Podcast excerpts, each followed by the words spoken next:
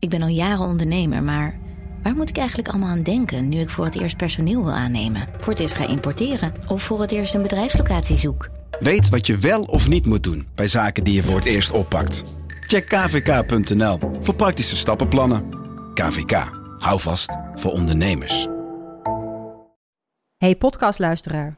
Ook op zoek naar een relevante invulling van je schaarse luisteruren? Tune dan in op de podcastserie ESG, even samengevat van BNP Paribas. Wij, Marloes en Aldert, spreken daar duurzame voorlopers en wereldverbeteraars. Waarover dan? Nou, bijvoorbeeld of we ooit duurzaam kunnen gaan vliegen. En waarom koeien in de stad nou een goed idee is? Dat en meer elke twee weken in een nieuwe aflevering. Dus abonneer je. ESG, even samengevat. Vanaf de redactie van NRC het verhaal van vandaag. Mijn naam is Thomas Ruip.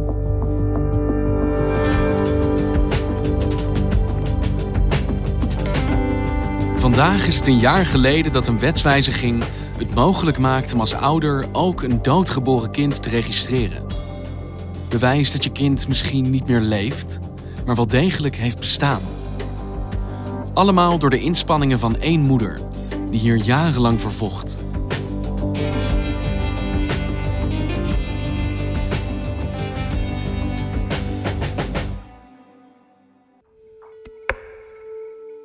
Nou, dit verhaal begint bij uh, Natasja. Natasja Geiteman-Bos. Zij komt uit Katwijk en zij uh, is in 2009 bevallen van een zoontje, Noah. En daarvoor gaat ze een paspoort aanvragen. Carlijn Vis is redacteur op de redactie Leven. Dan gaat ze naar de gemeente in Katwijk en uh, aan de balie zegt ze: Ik kom een paspoort aanvragen voor mijn tweede kind. En die vrouw achter de balie die zegt: mm, Ik zie dat je maar één kind hebt. En zij zegt: Nee, dat klopt niet. Ik heb er echt twee hoor. Ik uh, ben twee keer bevallen, ben twee keer volledig zwanger geweest. En dan zegt die vrouw achter de balie: Nee, ik zie er maar eentje. Ik zie echt alleen maar Noah.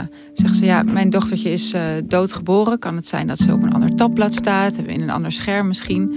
En dan zegt die vrouw: Oh, is ze doodgeboren? Nee, dan klopt het. Daar, uh, die registreren we niet. Daar, uh, daar doen we verder niks mee. Dat konden ze niet terugzien in het systeem? Nee, konden ze niet terugzien in het systeem. En op dat moment denkt zij, zij staat daar aan die balie met, met, haar, met haar pasgeboren zoontje. En zij denkt, ja, dit, dit klopt niet, hier moet ik wat mee. Dit voelt zo onrechtvaardig voor mij. Ja, bij mij begon gelijk echt alles, alles te werken. Ik dacht van, maar wacht even. Uh, we moesten er begraven, ze ligt begraven. Ik betaal elk jaar voor haar graf. Uh, de zorgverzekeraar heeft betaald voor uh, mijn bevalling in het ziekenhuis.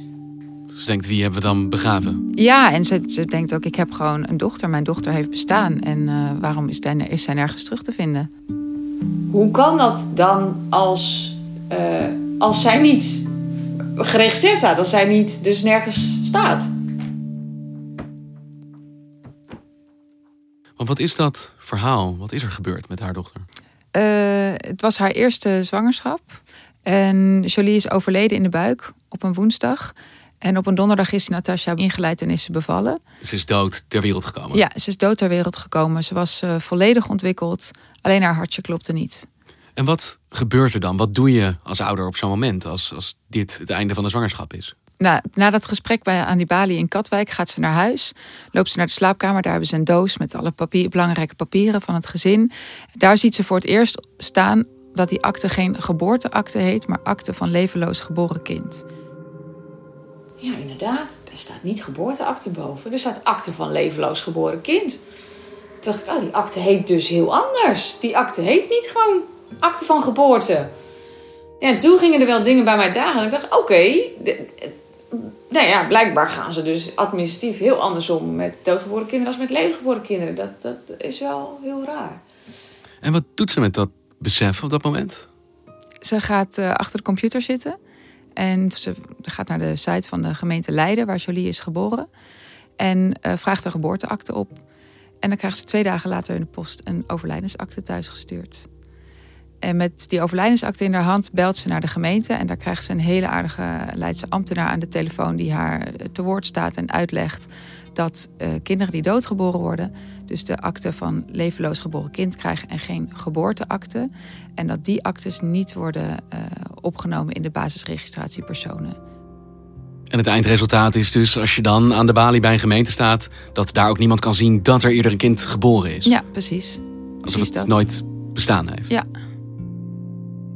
En ze krijgt nog een dochter, Isa.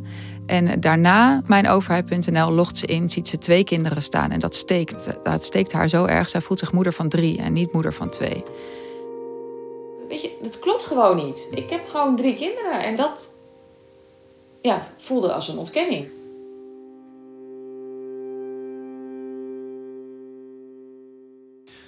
Ik kan me eigenlijk natuurlijk niet indenken wat de pijn is van een doodgeboren kind en hoe hard dat aankomt.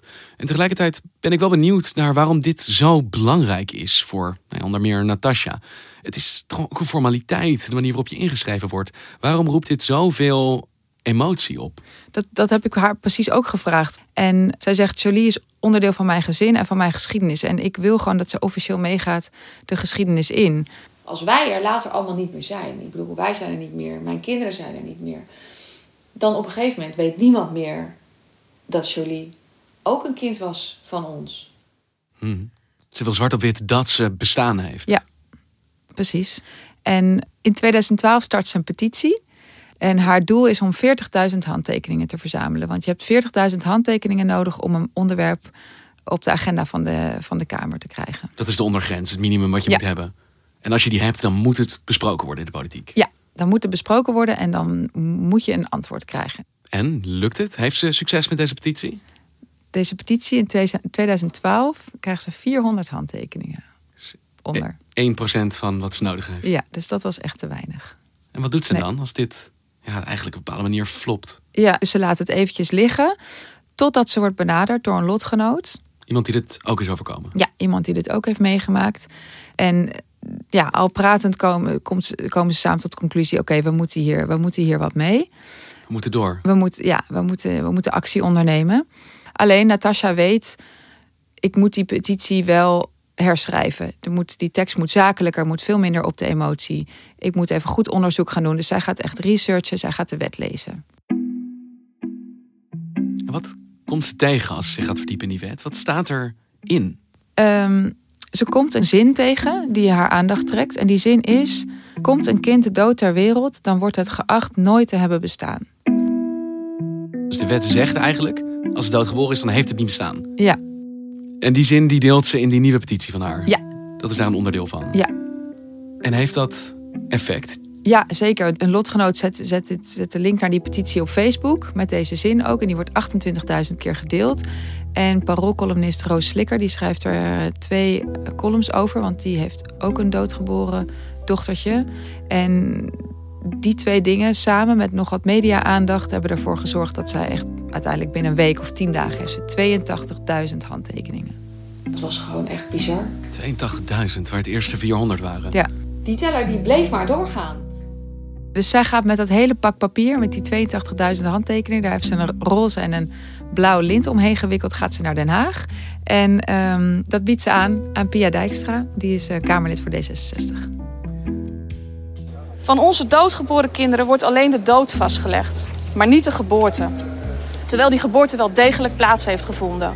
Eh, RTL Nieuws was erbij toen ze dit aanbood en eh, Hart van Nederland en een heleboel verslaggevers. Dus zij ehm, wordt uitgenodigd om een half uur bij minister Plasterk te komen praten hierover.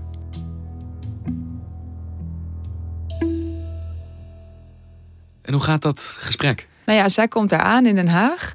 En zij denkt, het is echt proppen in deze kamer. Het is helemaal vol. Dus minister Plasterk zit daar, maar ook nog 15 tot 20 ambtenaren. Ze moeten uit alle kamers halen ze stoelen. Allemaal in zijn werkkamer. Ja, allemaal in zijn werkkamer. En ehm, zij zit tegenover minister Plasterk. En zij heeft een half uur gekregen en dat weet ze. En minister Plasterk begint over Jolie. En die vraagt dus naar haar dochter. En zij denkt, ja, hartstikke aardig hoor dat je naar mijn dochter vraagt. Maar ik, eh, zij zit alleen maar op de horloge te kijken. Ik, eh, dit gaat van mijn tijd af. Ik wil zaken doen. Get to the point. Ja, Maar daar konden ze niet omheen, dat snap ik ook wel. Maar ja, als je maar een half uur hebt, dan wil je eigenlijk dat half uur gebruiken om gewoon tot de kern te komen. ze zei het was een fijne afspraak, maar het voelde ook als een beleefdheidsafspraak. Zij heeft dan niet het gevoel van hé, hey, er gaat nu echt wat veranderen. Dus zij vraagt, zij, be- zij, zij belt met de secretaresse van het ministerie en zij zegt: Ik wil graag een nieuwe afspraak zonder de minister met meer tijd en met de mensen, met de beleidsmakers. Ja, het klinkt heel naar, minister. Leuk dat je me hebt willen ontvangen. Maar we moeten bij die mensen zijn die het uiteindelijk moeten uitvoeren. En toen hebben we op vrij korte termijn een nieuwe afspraak gekregen. Want zij wil bepleiten dat de wet verandert. Maar waarom is de wet op dat moment zo geregeld? Waarom wordt een doodgeboren kind niet geregistreerd in de basisadministratie? Er is een, eh, stukje waarin eh, minister Plasterk het uitlegt. En die, ehm, die zegt dat, de, dat het BRP, de basisregistratie personen, bedoeld is om allemaal belangrijke mutaties in het leven van Nederlanders eh, te documenteren. Dus eh, geboorte, verhuizing, eh, dat je gaat trouwen misschien, overlijden, dat soort dingen. Dat En, zijn alle eikpunten die een overheid graag wil weten van zijn burgers. ja, precies. En op dat moment is de gedachte nog zo van hè, als een kind dood ter wereld komt, dan gaat hij al dat soort dingen niet meemaken. Dus dan hoeven we dat ook niet in, in die basisregistratie op te nemen. Het is bijna een pragmatische overweging. Dat kind gaat nooit trouwen, nooit verhuizen. Dus het is niet nodig om dat op te nemen. Ja. Maar ze zijn daarmee toch wel een beetje voorbij gegaan aan eh, de emotie die veel ouders hierover hebben. Maar ook dat het een eikpunt is in het leven van die ouders. Dus het kind gaat misschien wel niks meer meemaken. Maar die, voor die ouders is het wel een eikpunt in hun leven. En die vinden het dus op dat, dat moment nergens terug. En dat is het punt waar zij die beleidsmakers van moet overtuigen. Dat Ja. dit moet veranderen. Ja. En hoe doet ze dat? Nou ja, zij zet in op twee dingen. Die ene zin die moet eruit. Dus een kind wat doodgeboren wordt, dat die niet geacht wordt te bestaan. Die zin die moet eruit. En zij zet in op ehm, dat kinderen die doodgeboren worden, dat daar niet een akte van levenloos geboren kind voorkomt, maar een geboorteakte en tussen haakjes levenloos.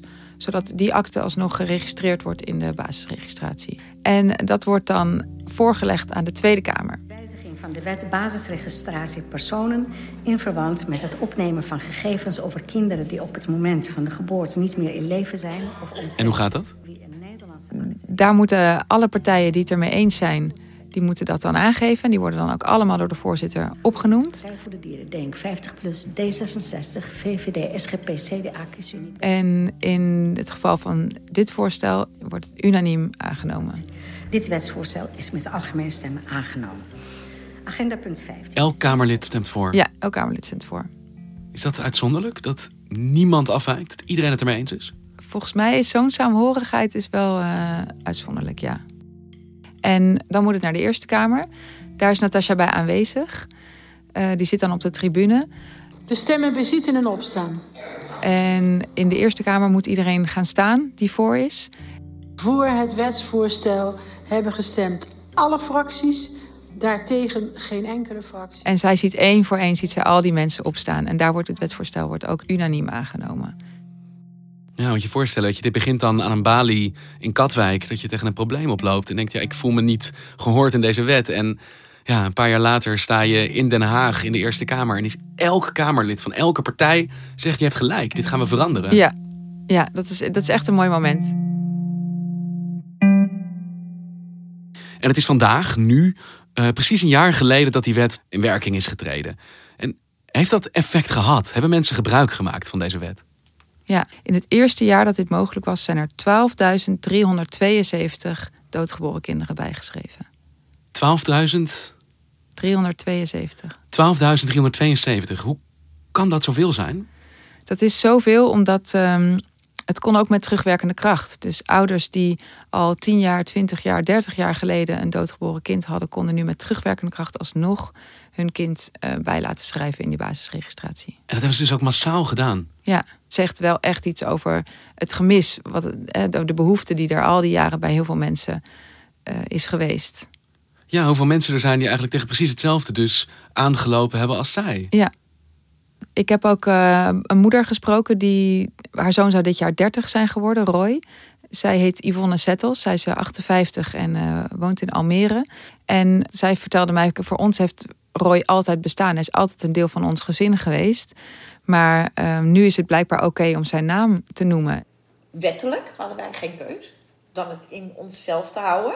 Maar doordat je het nu mag registreren, ga je ermee naar buiten. En krijgt het inderdaad een naam en een bestaansrecht idee. Dus zelfs 30 jaar na dato heeft ze nog steeds behoefte om hem in te schrijven. Ja, zij gaat hem dit jaar inschrijven op zijn 30ste verjaardag. Voor mij is het nu weer heel belangrijk, denk ik. Dat ik het nu weer terugclaim. En dat we dat 19 juni doen als hij 30 wordt. mooi. En dan heb ik het gevoel dat ik het weer terugclaim. Die dag, ja. Ja. Het is een mooie mijlpaal. Ja, Ja. Nou doen we dat. En Natasja, heeft zij, nu dat kan bij wet, dankzij haar eigen verdiensten, eh, ja, haar overleden dochter Jolie ingeschreven? Ja, zij is meteen op de eerste dag dat het kon. Was ze de allereerste eh, die aan de balie stond bij de gemeente in Katwijk. En heeft ze haar dochter ingeschreven. Het grote moment is daar. Dank u wel. Dank u wel. Wat was dat voor een moment? Er waren allemaal camera's bij. ja, en eh, de burgemeester was erbij. En eh, het was een emotioneel moment, maar ook een heel mooi moment. Je ziet haar stralen. eh, je ziet dat het voelt voor haar als ehm, erkenning. En het is natuurlijk ook, ook emotioneel. Ik bedoel, er zijn ook wel tranen van verdriet, maar misschien ook tranen van geluk, denk ik. En heeft het haar opgeleverd wat zij hoopte te bereiken met deze wet? Want ik kan me ook ergens voorstellen, ja, het lukt nu, je schrijft het in, maar het verandert natuurlijk niks aan de uitkomst, aan het feit dat het kind natuurlijk doodgeboren is. Heeft het haar iets van rust gebracht? Eh, ik weet niet of ik dat zo voor haar kan zeggen, maar ik denk dat het haar heel veel rust geeft dat ze dit voor heel veel ouders heeft kunnen doen. En wat zij in ieder geval aan mij uitlegt, is dat voor haar Jolie nog meer is gaan betekenen door dit alles. Want de dood van Jolie is niet voor niks geweest. En daar heeft ze echt zo'n verandering eh, mee teweeg gebracht.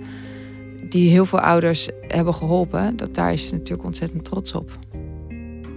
En een blijvende verandering, want die wet blijft nu zo. Ja, dat blijft zo. Dankjewel, Carlijn. Nou, graag gedaan.